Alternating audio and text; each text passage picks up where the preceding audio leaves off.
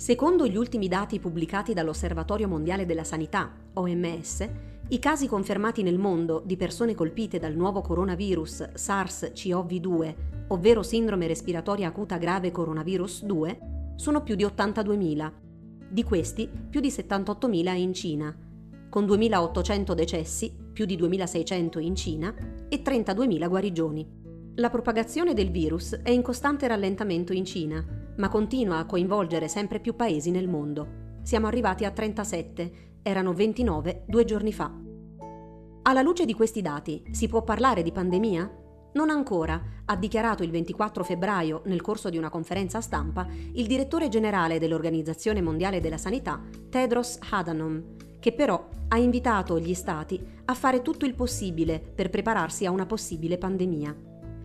Al momento si stanno registrando epidemie in diverse parti del mondo, in particolare in Italia, in Iran e in Corea del Sud, con dinamiche di trasmissione ancora non decifrabili, che non consentono di ricostruire il quadro completo della diffusione e della letalità del nuovo coronavirus e di predire con certezza gli scenari futuri. Quel che sembra consolidarsi, almeno in base alle analisi fatte finora, è che SARS-C o V due è un virus che si diffonde velocemente, ma meno del morbillo, con un tasso di letalità basso, vale a dire la percentuale di decessi che una malattia provoca in un gruppo di persone che si è ammalato. Cosa ci aspetta dunque? In un articolo su The Atlantic, James Hamblin, specializzato in medicina preventiva e docente di salute pubblica all'Università di Yale, scrive che forse è arrivato il momento di accettare l'idea che l'epidemia del nuovo coronavirus è stata difficile da contenere al di fuori della Cina. Si sta diffondendo in sempre più paesi, e che probabilmente, per le caratteristiche del virus e i tempi previsti per lo sviluppo di un vaccino efficace e affidabile, una buona parte della popolazione mondiale nei prossimi anni potrebbe rimanere infetta, senza però che questo implichi gravi malattie. Accettare il rischio è fondamentale per evitare di farsi prendere inutilmente dal panico. Paradossalmente, questo virus non comporta sintomi violenti o evidenti e per questo è più pericoloso, anche se meno letale, perché più contagioso. Si dice che abbia un tasso di letalità inferiore a SARS o MERS, però ha già fatto più vittime. E poi si propaga in maniera imprevedibile. Chi può diffonderlo è chi può averlo contratto senza rendersene conto. Tutto questo deve creare allarme? No, scrive Hamblin, ma ci deve far riflettere sulle caratteristiche del virus, su quanto sia difficile contenerlo e quanto sia complicato capire cosa testare per poter individuare catene di contagio e reti di trasmissione nel mondo. E ci deve far stare allerta su chi parla di imminenti vaccini, quasi fossero una pozione magica che salverà tutti a breve. Per capire la differenza con gravi altre epidemie, il professore di Yale racconta la storia della diffusione del virus H cinque N uno, generalmente noto come influenza aviaria.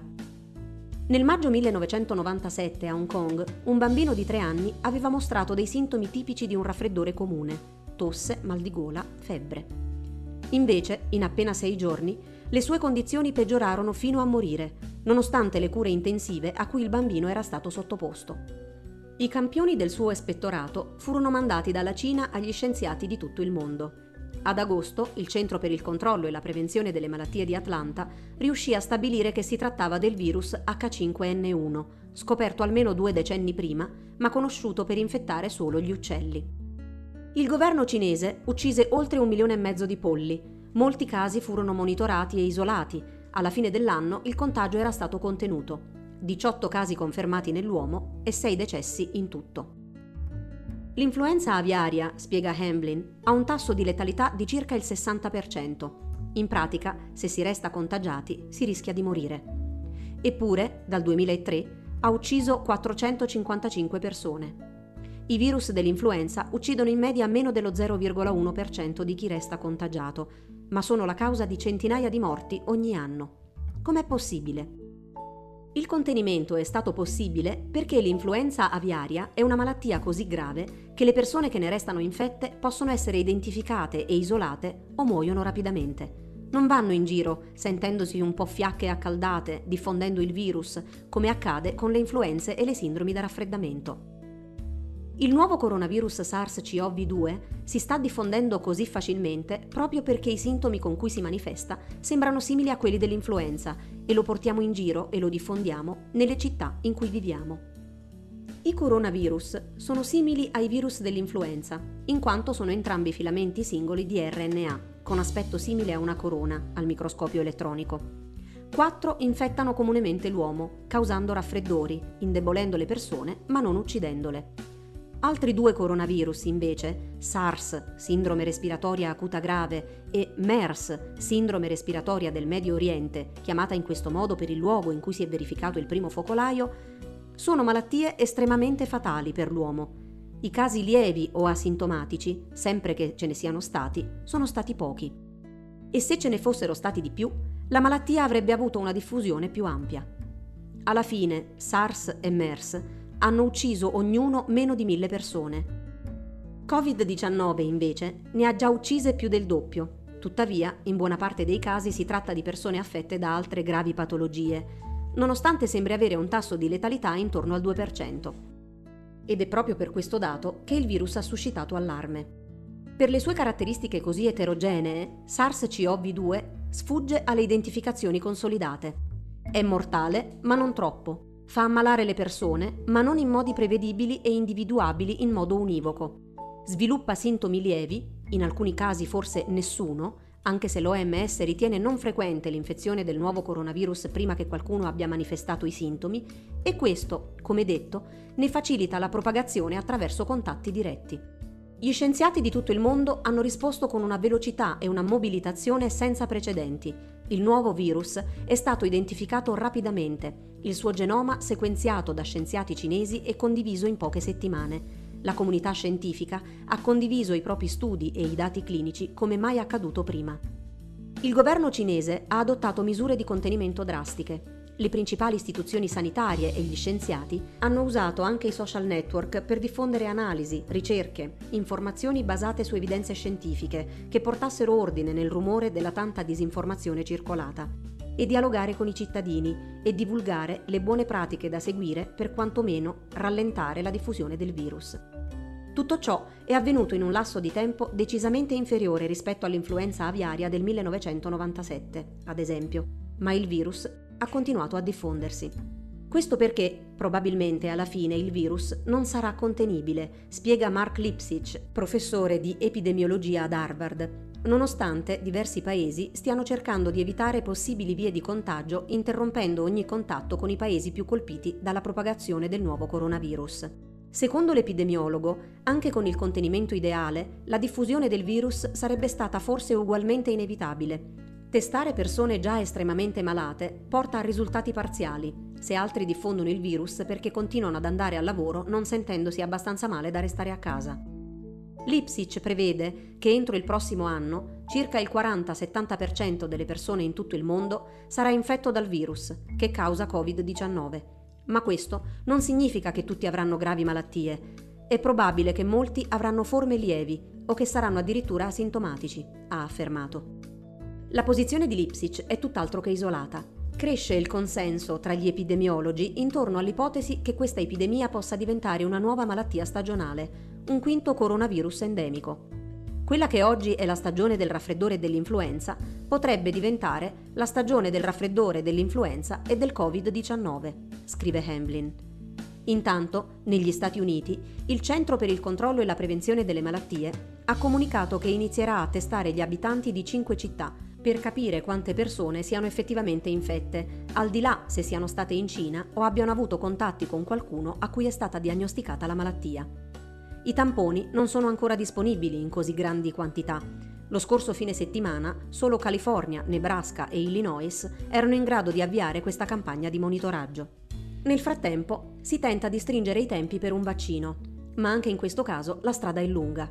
Sebbene il sequenziamento genetico sia ormai molto veloce, produrre vaccini richiede molti passaggi per evitare che una sequenza virale, che porterà a una memoria protettiva del sistema immunitario, non provochi ulteriori infiammazioni. Sviluppare un vaccino richiede test nei modelli di laboratorio, sugli animali e infine sulle persone, e solo successivamente il vaccino viene immesso su scala mondiale. Ricercatori accademici e non di diversi centri di ricerca pubblici e privati hanno detto di essersi messi al lavoro per ottenere rapidamente un vaccino. Negli ultimi anni sono sorti anche gruppi che cercano di finanziare start-up biotecnologiche per accelerare lo sviluppo di vaccini, come la Coalition for Epidemic Preparedness, C E P I, lanciata in Norvegia nel duemiladiciassette. Tra i suoi fondatori vi sono i governi di Norvegia e India, Wellcome Trust e Bill e Melinda Gates Foundation. Secondo l'amministratore delegato di C E P I, Richard Achet, si potrebbe arrivare alle prime fasi dei test di un nuovo vaccino entro aprile, e poi provare a vedere entro l'estate se il vaccino previene effettivamente covid diciannove. Se tutto andasse come auspicato, si potrebbe arrivare a un vaccino considerato sicuro ed efficace tra i dodici e i diciotto mesi. Durante l'epidemia di SARS nel duemilatré ci vollero venti mesi solo per passare dalla sequenza genomica del virus alla sperimentazione clinica di fase uno di un vaccino. Una grande accelerazione rispetto alla storia dello sviluppo del vaccino, ma anche una scadenza temporale molto ambiziosa e difficile da raggiungere, spiega Hatchett. Ma se anche si rispettassero queste scadenze temporali così ambiziose, ci vorrà comunque tempo per produrre e distribuire il nuovo vaccino in milioni o addirittura miliardi di dosi. E ci vorrà anche la collaborazione fra gli stati, cosa che invece non è accaduta, ad esempio, nel caso dell'epidemia di influenza acca uno enne uno, nota come influenza suina, che nel duemilanove ha colpito duramente il Messico. Il governo australiano impedì l'esportazione dei vaccini da parte delle sue industrie farmaceutiche fino a quando non furono soddisfatte le domande interne. Se i paesi non collaboreranno fra di loro, sarà più difficile distribuire gli strumenti per debellare e affrontare la malattia, dai vaccini e le maschere respiratorie al cibo e al sapone per le mani. Inoltre, prosegue Hamblin, nonostante gli enormi progressi fatti dalla scienza di base, il processo di produzione e messa in distribuzione di un vaccino ha tempi che devono essere rispettati e necessità di tanti finanziamenti. Non si può procedere a un vero vaccino senza tanti test clinici, che richiedono la produzione di molti vaccini e il monitoraggio meticoloso dei risultati sulle persone. Il processo potrebbe in definitiva costare centinaia di milioni di dollari, soldi che i grandi centri di ricerca, le start-up biotecnologiche e le università non hanno. Né hanno le strutture produttive e la tecnologia per fabbricare in serie e distribuire un vaccino in tempi così brevi. Intanto, l'unico antivirale che sembra riscontrare una certa efficacia è il Remdesivir, un antivirale studiato per Ebola che però sull'uomo non aveva mostrato grandi risultati e che agisce inserendo una tesserina sbagliata nella catena dell'erre enne a del virus, in modo che non possa più replicarsi. Il Remdesivir è stato utilizzato anche sui tre pazienti ricoverati e poi guariti allo Spallanzani di Roma.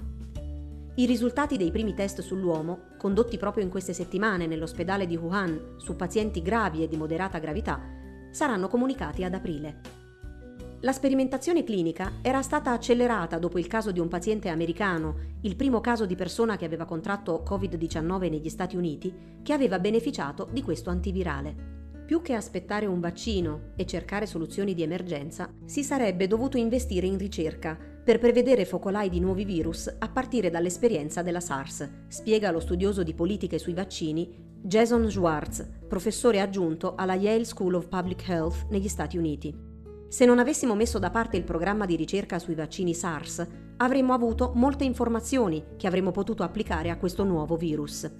Ma, come nel caso dell'Ebola, i finanziamenti del governo e lo sviluppo dell'industria farmaceutica sono svaniti una volta che l'emergenza è cessata. Alcune ricerche sono state archiviate perché quell'epidemia si è conclusa prima che fosse necessario sviluppare un vaccino in modo aggressivo. La Casa Bianca ha chiesto al Congresso due virgola cinque miliardi di dollari, pari a due virgola tre miliardi di euro, di finanziamenti di emergenza in risposta alla diffusione del coronavirus. Una richiesta che stride con la proposta di legge di bilancio presentata dal presidente U S A Donald Trump, sempre a febbraio, che prevede tagli alla ricerca di base e a quegli istituti che si occupano di ricerca per il contrasto e la prevenzione delle epidemie a livello mondiale. Per affrontare quest'epidemia, dunque, ci vuole collaborazione fra gli Stati e andare oltre la logica del contenimento, della chiusura delle frontiere e l'innalzamento dei muri fra paesi, commenta Hamblin. L'Italia, l'Iran e la Corea del Sud sono ora tra i paesi che segnalano un numero in rapida crescita di infezioni covid diciannove rilevate. Molti paesi hanno risposto con tentativi di contenimento. Alcune di queste misure saranno appropriate, ma vietare i viaggi, chiudere le città e fare scorte non sono soluzioni realistiche per un focolaio che dura anni. Si tratta, sottolinea in un thread su Twitter Samuel Scarpino, professore al Network Science Institute della Northeastern University di Boston, negli Stati Uniti, di strategie che possono fermare le epidemie locali, ma che, ricerche alla mano, non sembrano essere efficaci per prevenire la diffusione dei virus su scala globale. Alla fine, conclude Hamblin, per rispondere a un'eventuale pandemia sarà necessario l'apertura dei confini. Si dovrà abbandonare l'idea che il proprio paese potrà evitare il contagio del nuovo coronavirus e alla fine la malattia dovrà essere vista come il problema di tutti.